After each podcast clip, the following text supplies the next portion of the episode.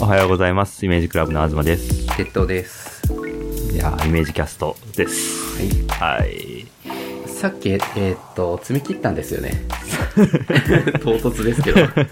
さっきつ切ったんですよ。あのー はい。そうなんですよね。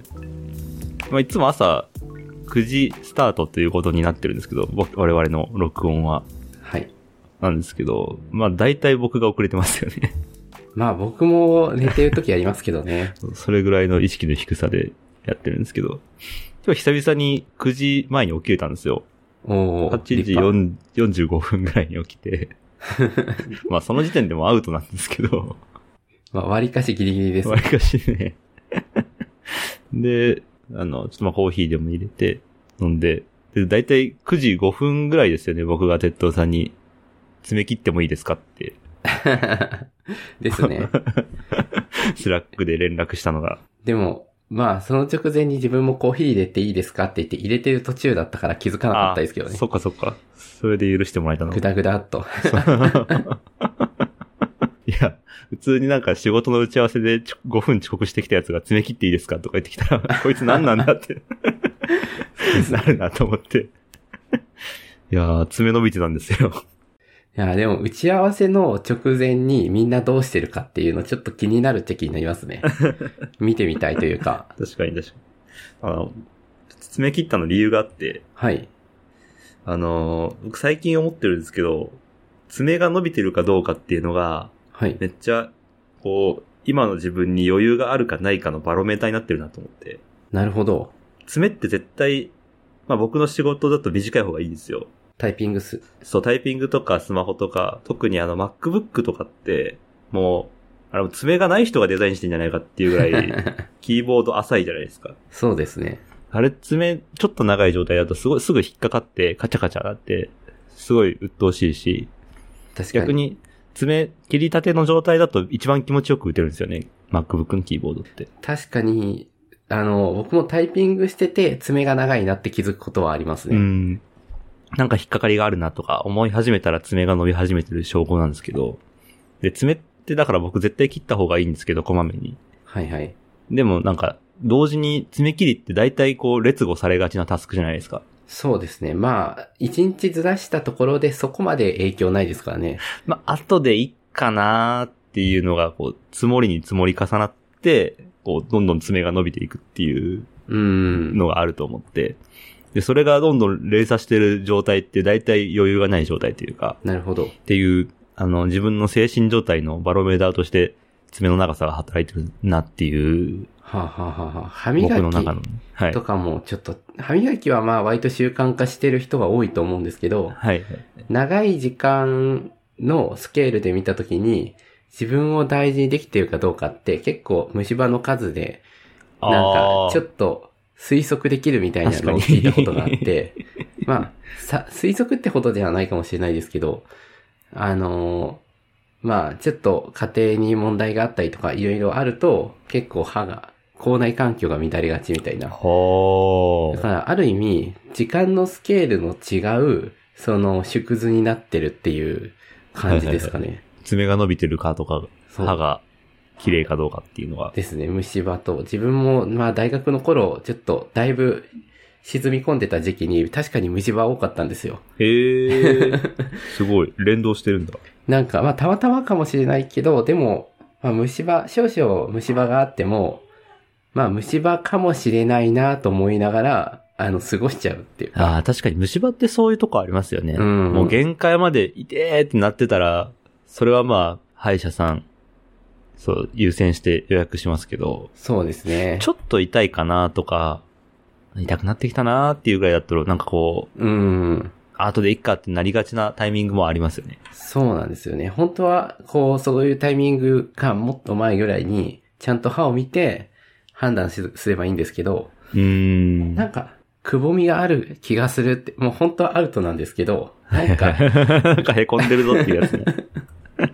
あれ穴開いてないみたいな。そう、そういうのをちゃんと気づけるっていう風にな自分でありたいですね。いやー、いい話。爪から爪、広げて。そんな広がって ない。爪と歯ってね、別にそんな。そうですね。まあ似たようなもんですからね。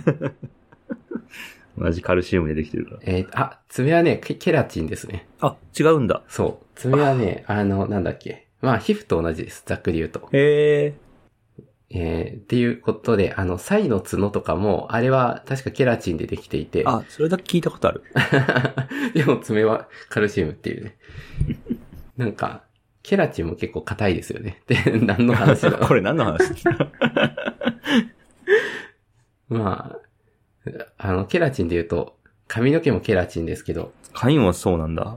まあでも髪も、ちょっとこう、切ってるか切ってないかっていうのは、時間の余裕があるかっていうのとすごい連動してあーそう。確そう。か。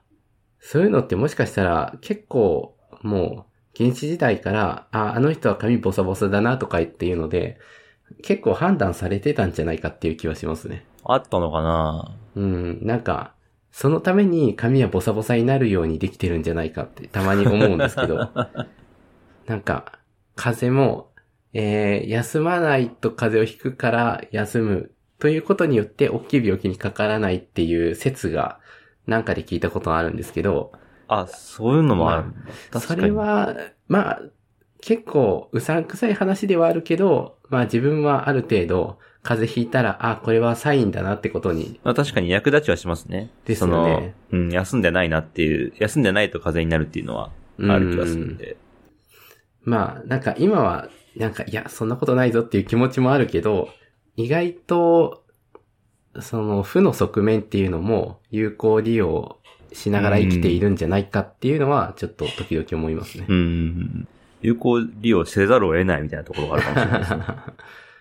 人間も白目があると漢字を読み取りやすいから、あの、白目があるように進化したっていう説がありますね。あるみたいですけど、よくよく考えたら白目ってもう無駄っちゃ無駄なん確気もか するんに。ですよ確かにね。確かに。 なんか無駄にそんな、こう、空気に触れさせるんだったら見せない方がいいし、うん。逆。に、あの、全部黒目にした方が感度がいいかもしれないし、はいはいはいはい。でもわざわざ白目作ったんだっていう。わざわざどこ見てるか分かりやすくしたっていうのは。んそっちの方がそんなに大事なのかなっていうのも不思議ですけどうね。ん。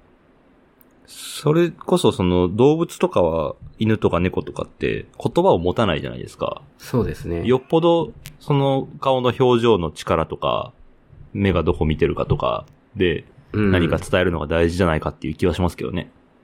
でも犬とかめっちゃ黒目がちですよね。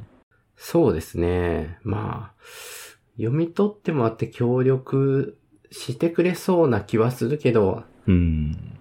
まあ猫はあんまり群れないから、あんまり伝える必要がないとかはありそうな気がするけど、あその割にすごく目の向きがわかりやすいっていうー。はいはいはいはい。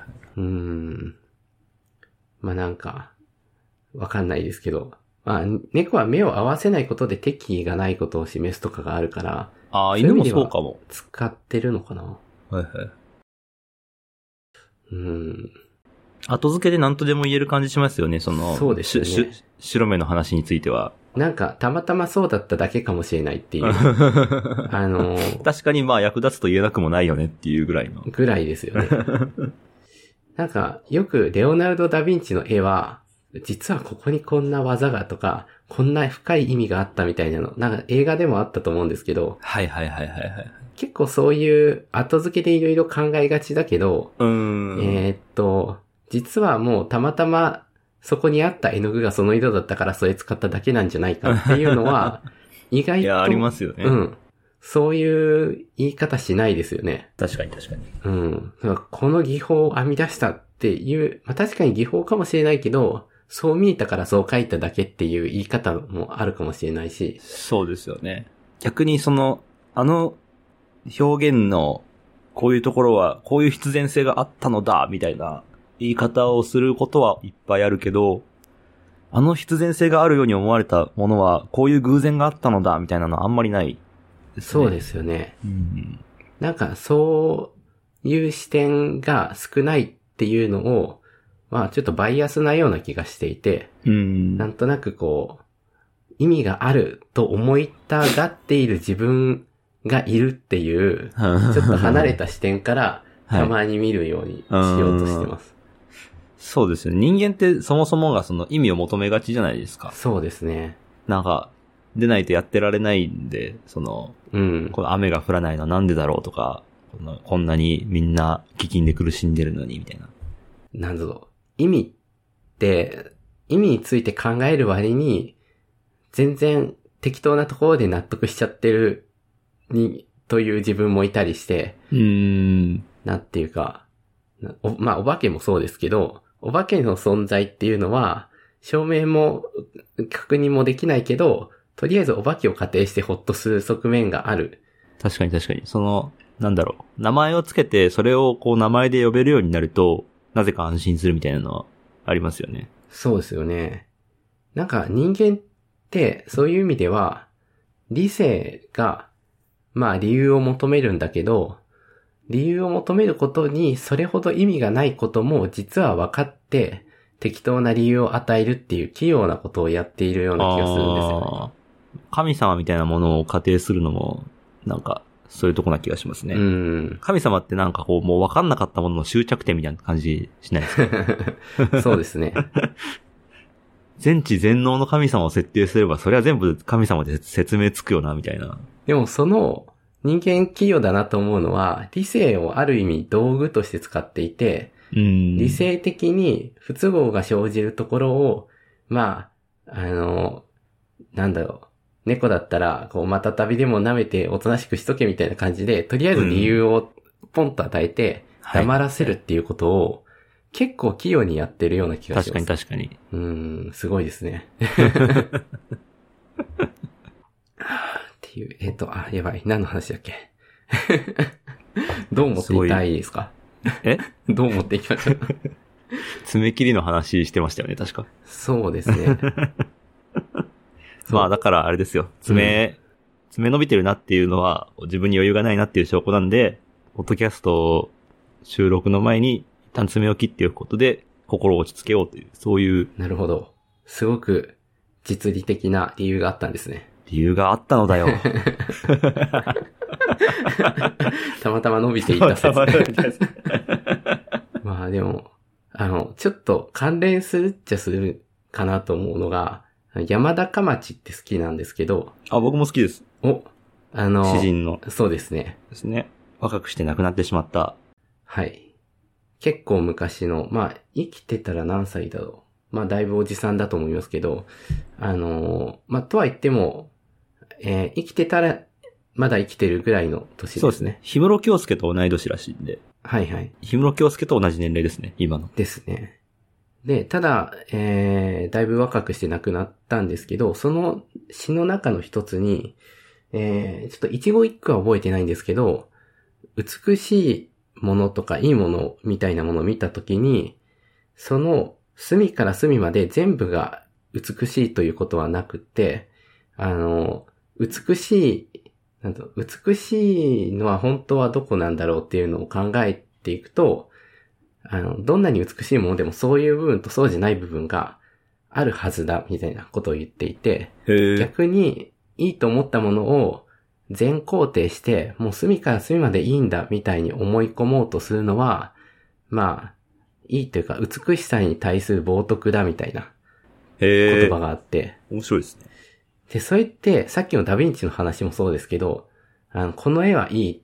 だから、この絵の隅から隅までいいっていうのはちょっと違うと思うんですよ。はいはいはいはいはい、はなんいか。この絵のこういうところは、まあ、例えば着眼点がいいねみたいなことはありだと思うけど、この絵の具をこの場所にこういう風に置いたのは素晴らしいみたいな、 細細かいところまで。で全部良かったことにしちゃうのは、なんだかんだ言って、その絵を本当に見ているとは言えないっていうか。うーん。それは結構、やっちゃいがち、みんな多分やっちゃいがちだし、山高町もそういうところが自分で嫌だったからそういう詩を書いたのかもしれないし、うーん。まあ人。間である以上多分避けられないんだと思うんですよ。はいはいはいはいはい。単純化して、こう、端から端までいいとみなしちゃうっていうか。うーん。その、なんていうか、たまたまのところに全部こう意味を求めてしまって、ここそうも、ですね。こここもこういう理由でいいんだよみたいなのじゃなくて、たまたまのものをたまたまとして美しいみたいなうんうんうん。のもあるのも気あはるし。しますね。うだからん。それが必ずしも作者の能力とは限らなかったりとか、 うん。まあ、説明しようのないものっていうのはいっぱい出てくると思うんですけど、そういう視点がないと、もう、その、じゃあ、ダヴィンチが3歳の時に描いた絵も全部いいみたいな話に なって、まあ、いい絵もあるかもしれないけど、そうじゃないと思うんですようね。んっうんうんうんていう。確かにね。まあ、死んだ人を後から、その作品を、こう、並べて評価していくと、絶対そういう、こう、ストーリーめいたものというか、うん。この時点のこういうところは、後々こうなって花開いたのだよ、みたいなうん。捉え方になりがちだけど、そんなにこう、人生って一貫性あるものでもないそうですよね。ような気もしますね。だから、まあ、何か評価するときに自分がその人のファンになってしまっているかどうかを、一回引いてみて、うんあ、自分はファンになってしまってるから気をつけないとなっていう。まあでもその、逆に言うと、その、もともと偶然たまたまそうなっていって、こうなったっていう作品に対して、その、後から見た人が、その、意味付けをして、こういう順序でこうなっていたんだっていうのを、道筋を逆に発見するというか、そうですね。そのストーリーを勝手に作ってしまうのも、その、読み取る人の特権というか、うん。そういう、こう、解釈を新しく想像するみたいなことも言えますよね。うん。いいと思いますね。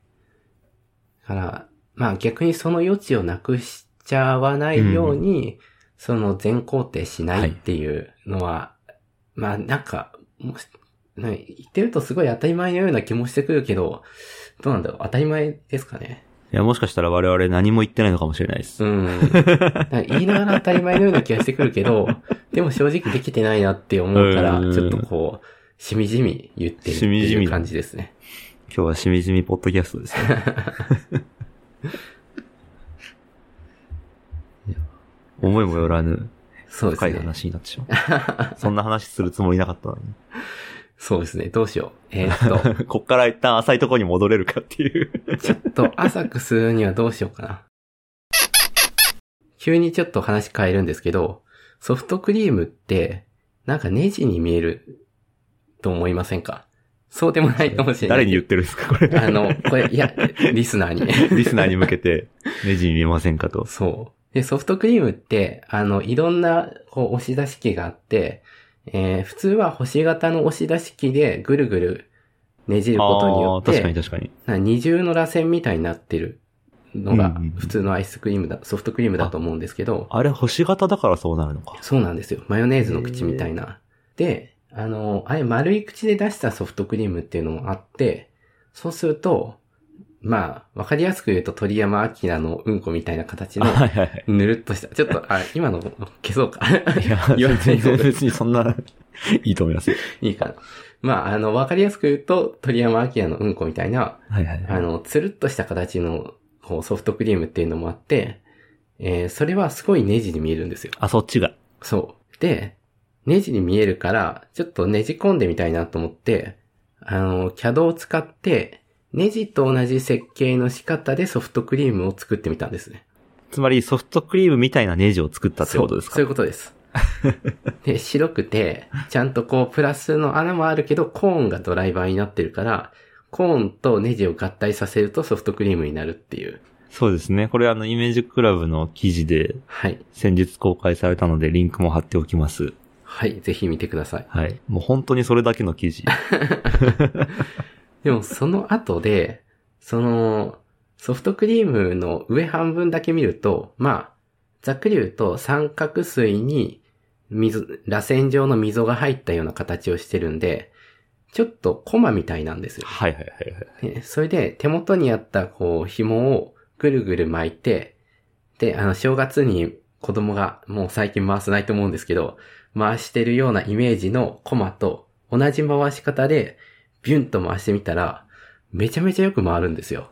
あの、動画シェアしてましたよね。はいツイッターで。あれ見たけど、なんかすごいよく回ってま した。てそうか、鉄道さビュンってん、コマ回すのめちゃめちゃうまいですね。あ、なんか、あれ、20代に入ってから習得したんですけあ、ど。そうなんですかそうなんですよ。 絶対子供時代からやってると思ってた。いた、いつだったかな、二十何歳かをめちゃめちゃ暇な正月の時に、20代の正月って大体暇じゃないですか。ああ、確かに。で、それで、正月になるたびに何かこう、どうでもいいことを身につけたりしてるんですけど、で、ある年には、コマを習得して、へえ。そんな風に習得ってできるんだ。なんかもうほんと暇だったし、目の前に遊ぶものも大してないし、っていうので、あのーコマでしたね、その年は。へえ。で、それが、こう、何年かぶりに役に立って、 役に立ったと言えるのかどうかわかんないですけ ど。それでこう、でもコマを回してると、結構、猫とかも、こう、じーっと見てて楽しそうにしてるんで、へえ。まあ役に立ったかな まあ確かに自然界であんま見るものが、見ることない動きしてますもんね。そうですね。コマとかって。で、それで、コマを、としてビュンと回すと、ネジになってるから、もしかしたら、水中、水中とかお風呂の中にバンって入れたら、ねじ込んでいって水中に潜るんじゃないかと思って、はい。やってみたんですけど、おー。ちょっと潜って、すぐ止まって浮いてきて、ちょっと、あんまり面白くなかった です。でも逆回転で回すと、水上にある程度長い間、シャバシャバ言いながら、こう、なんてうのかな。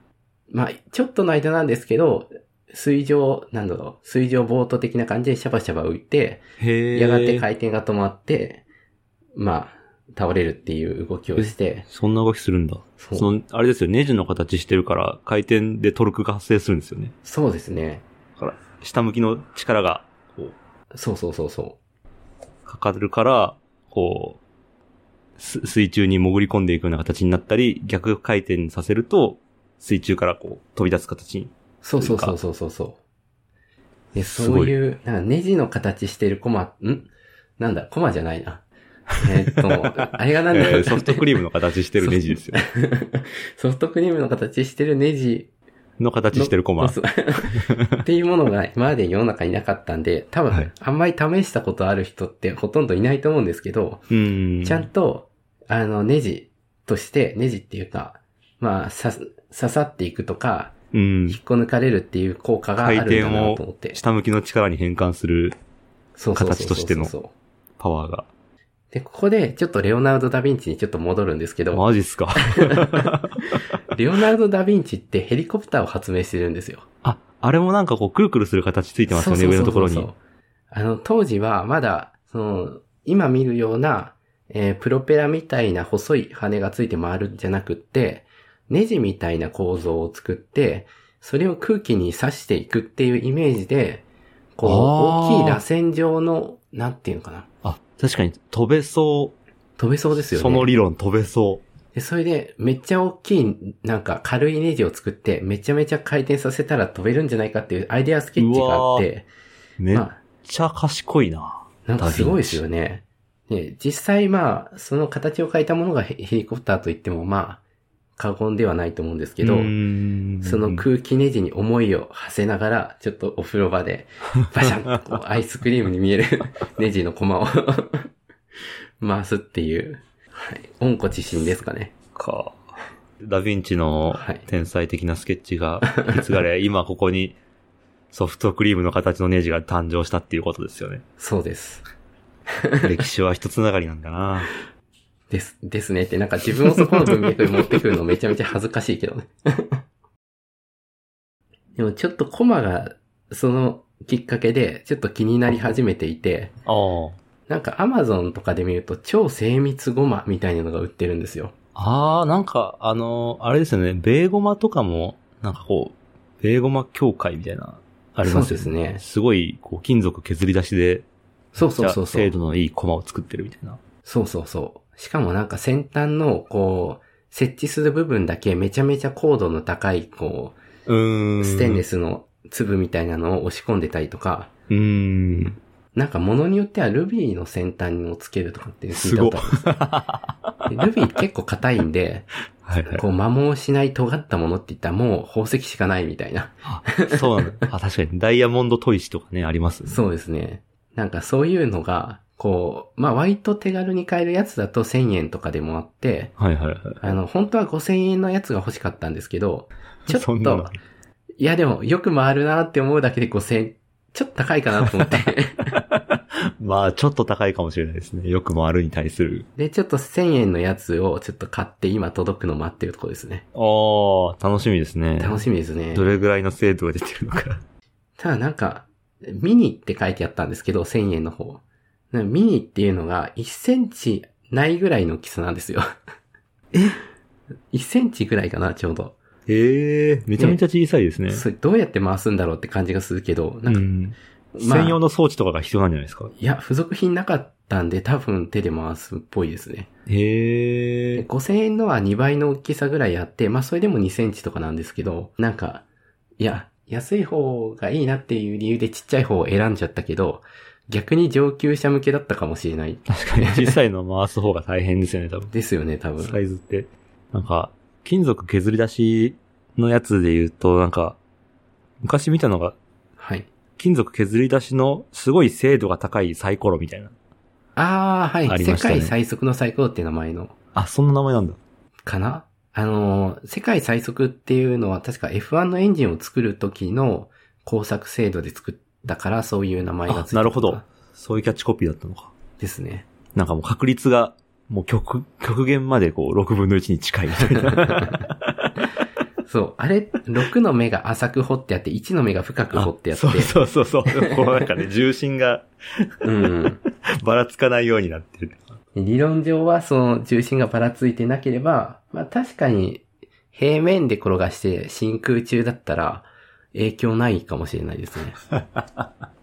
結構、サイコロの確率分布をなんかで見たことがあって、ほうほう。実際にめっちゃ投げたってことですかそうそうそうそはう。1万回とか回すと、確かにちょっとズレがあったりするみたいなんですよね。へえ。だから、まあ、その取り組みは意味がなくはないなと思います。な確かに。本当になんかもう、こう、ギャンブルの世界大会とかだったら、 そうですね。そういうの使った方がいいのかな。いいと思います。そこぐらいでしか使い道がないですね。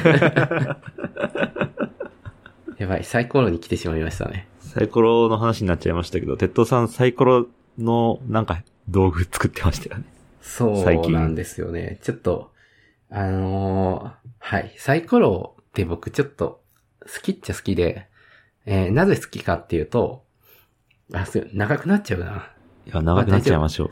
えっと、乱数についてちょっと考えることがあったんですけど、はいまあ、乱数っていわゆるコンピューターの中で適当な数を出力すること装置を、ですよね。そう装置、装置というか、概念というか。概念のことを乱数って言うんですけど、えーコンピューターって決まったプログラムを実行することはできても、適当に何かしてって言ってできる機械ではないので、うん。あの、乱数って言っても、まあ、ある数式みたいな、アルゴリズムみたいなものがあって、まあ順番に数字を取り出して、で、人間から見ると、まあ結構ばらついて見えるから乱数ってことにしてるうん。っていうのが、基本的なコンピューターの乱数なんですね。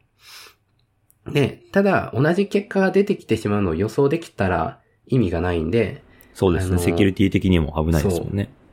なので、なんかその時の時刻だったり、その日キー入力した時のタイミングだったりとか、なんかハードディスクにアクセスした時の遅れ方とか、そういう毎回バラバラになって出てくるような、こう現象っていうのをうん。一応貯めておいて、あの、その、ランダム性の、えー、プールというか、置き場みたいなのがあって、そこに数字、数、なんだろう数字がバーっとこう、貯めてあるんですね。はいはいはいはい。、で、その貯めてある数字を使いながら、まあ、ちょっと、例えがあれですけど、天の神様の言う通りっていうのを昔やったことあります。ありましたね。で、あれって、ランダムじゃぽ、い。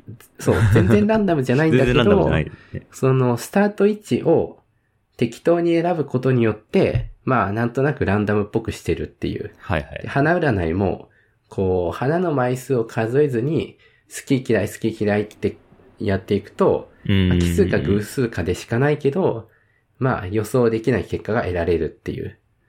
で、それと同じことを実はコンピューターもやっていて、なんかキー入力のタイミングがどうだったとかっていうのを初期位置として決めて、そこから順番に乱数を生成していくと、まあ、あの、ランダムっぽくなるっていうのが仕組みなんですよ。はいはいはいはい。でもなんかそれって、嘘くさいっていうか、なんか、うーん、ん。んまあ、実用上問題ないんですけど、あの、今日、ラーメンを食べるか、うどんを食べるかっていうタイミングで、ラーメンとうどんっていう分岐って割と、まあ、そんなどうでもいいかもしれないけど、そこそこ一日の過ごし方の中では大きな選択なのに、なんかちょろっとこう適当にコンピューターがアルゴリズムでピッて出してきた数字で、はいうどはい。ん、ラーメンって決めるのって、なんかこう、味気ない気がするんですよね。まあ確かやった感というか、なんかこう、ね、そその、そんなこう、ピッと出てくるものに自分の運命を任していいのかみたいな。う。うん。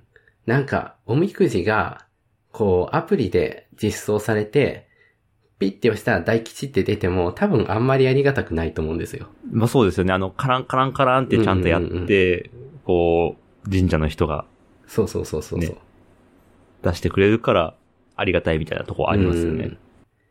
で、そのポイントの中で僕が大事だと思っているところは、まあ、あくまで僕がなんですけど、因果関係として、なんか最初からもう貯めておいた数字でアルゴリズムで出してきたのと、えー迷ってその瞬間に、えーこう、これとこれで迷ってるってイメージした後で作られた乱数っていうのは、はいはいはいはい。で、それ迷って乱数が出て、そして従うっていう。うん。だから乱数が最初からあって、それを迷った時に取り出すのは、なんかちょっと違う気がするんですよ。なるほど。その乱数の鮮度が違うみたいなそうそうそ感う。じですよ新ね。鮮で。取れたての魚か、そうそうそう そう。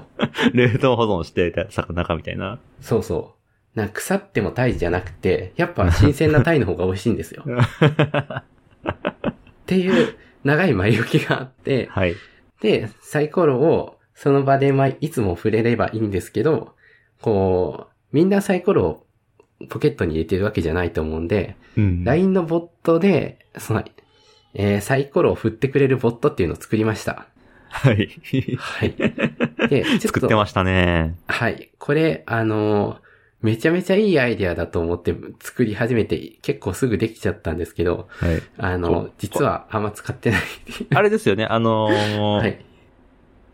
その画面の中で、でそのサイコロの、例えば 3D の絵がこうコロコロになるとかじゃなくて、そうもほモノ本のサイコロをそうなんですよ。もう振ってって言われたら、即その場でちゃんと振って、その動画を送ってくれるっていうやつですね。そう、そういうこ とです。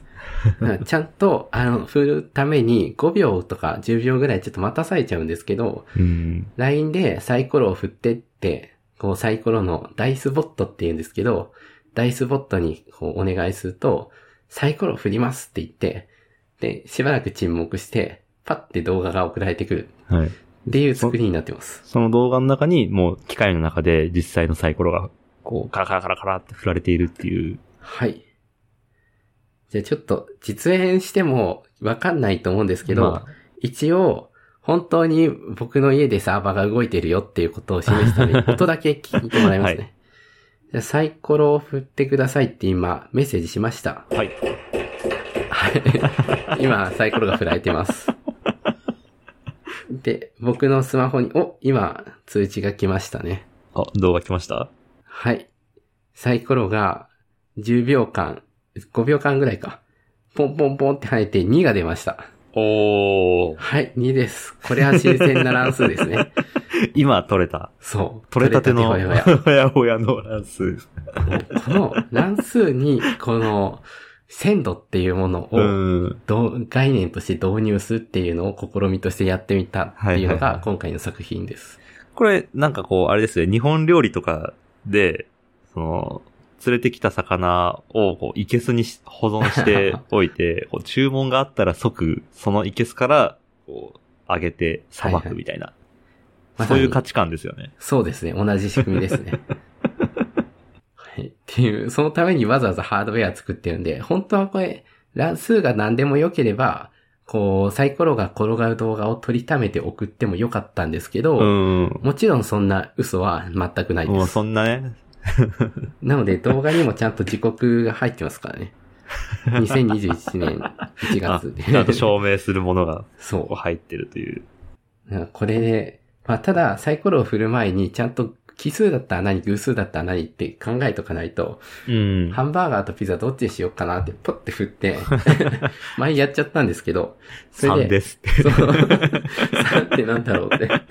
あれどっちだっけそうそうそう。だから先に決めとくのは大事ですね。なるほど。はい。っていうので、あの、今のところ、一僕般公開はされてない、まだ。いや、えっと、実はしてあいて、そうなんだ。あのーちゃん、今この放送の時点では、えー公開はしてるけどシェアしてないので、誰もはい送ってないんですけど、シェアする、します。はい。あ、なもうこの場これで。を持って。はい。これを持って。なので、ずーっとうちで、カランカランカランカランって言ってるこそうとにでなすっね。ちゃう誰かもかししれないらがサイコロ投げてっていうたびに、家でカラカラカラカラって、そうですね。楽しみですね。楽しみですね。乱数が発生してるぞっていう。うんうんうん。でちょっとその乱数が僕には見えちゃってるので、セキュリティ的には甘いかもしれないんですけうど、ん。あまあの、まあ、 セキュリティ何に使われるかは ね、自由なんで。そうですね。いや、誰かがハンバーガーかピザで迷ってんだなって思いながら見ることにしてます。世界のどこかで誰かが迷ってる。そう。いや、なんかいいですね。いいですね。なんかあの、オゾン発生装置みたいな怪しいやつより全然乱数発生装置の方が健康的な気がします。そうですね。ちょっとうるさいのだけ若干難点です けど。じゃあ、URL もはい。貼っておきますので、聞いて気になった人はぜひ使ってみてください。はい。回してください。はい。そうすると、鉄道さんが喜びます。ちゃんと夜中でも見えるようにライト買ってるの で、あの、いつ回してもいいです。いつでも夜中でも昼夜問わず回してあげてください。こんな物理的に動くサーバーとか、なんか初めて作った な。ほんうん。 IoT だ。 IoT、確かにこれ IoT ですね。めっちゃ IoT。そうだった。はい。そんなわけで、はい。さようならさよなら。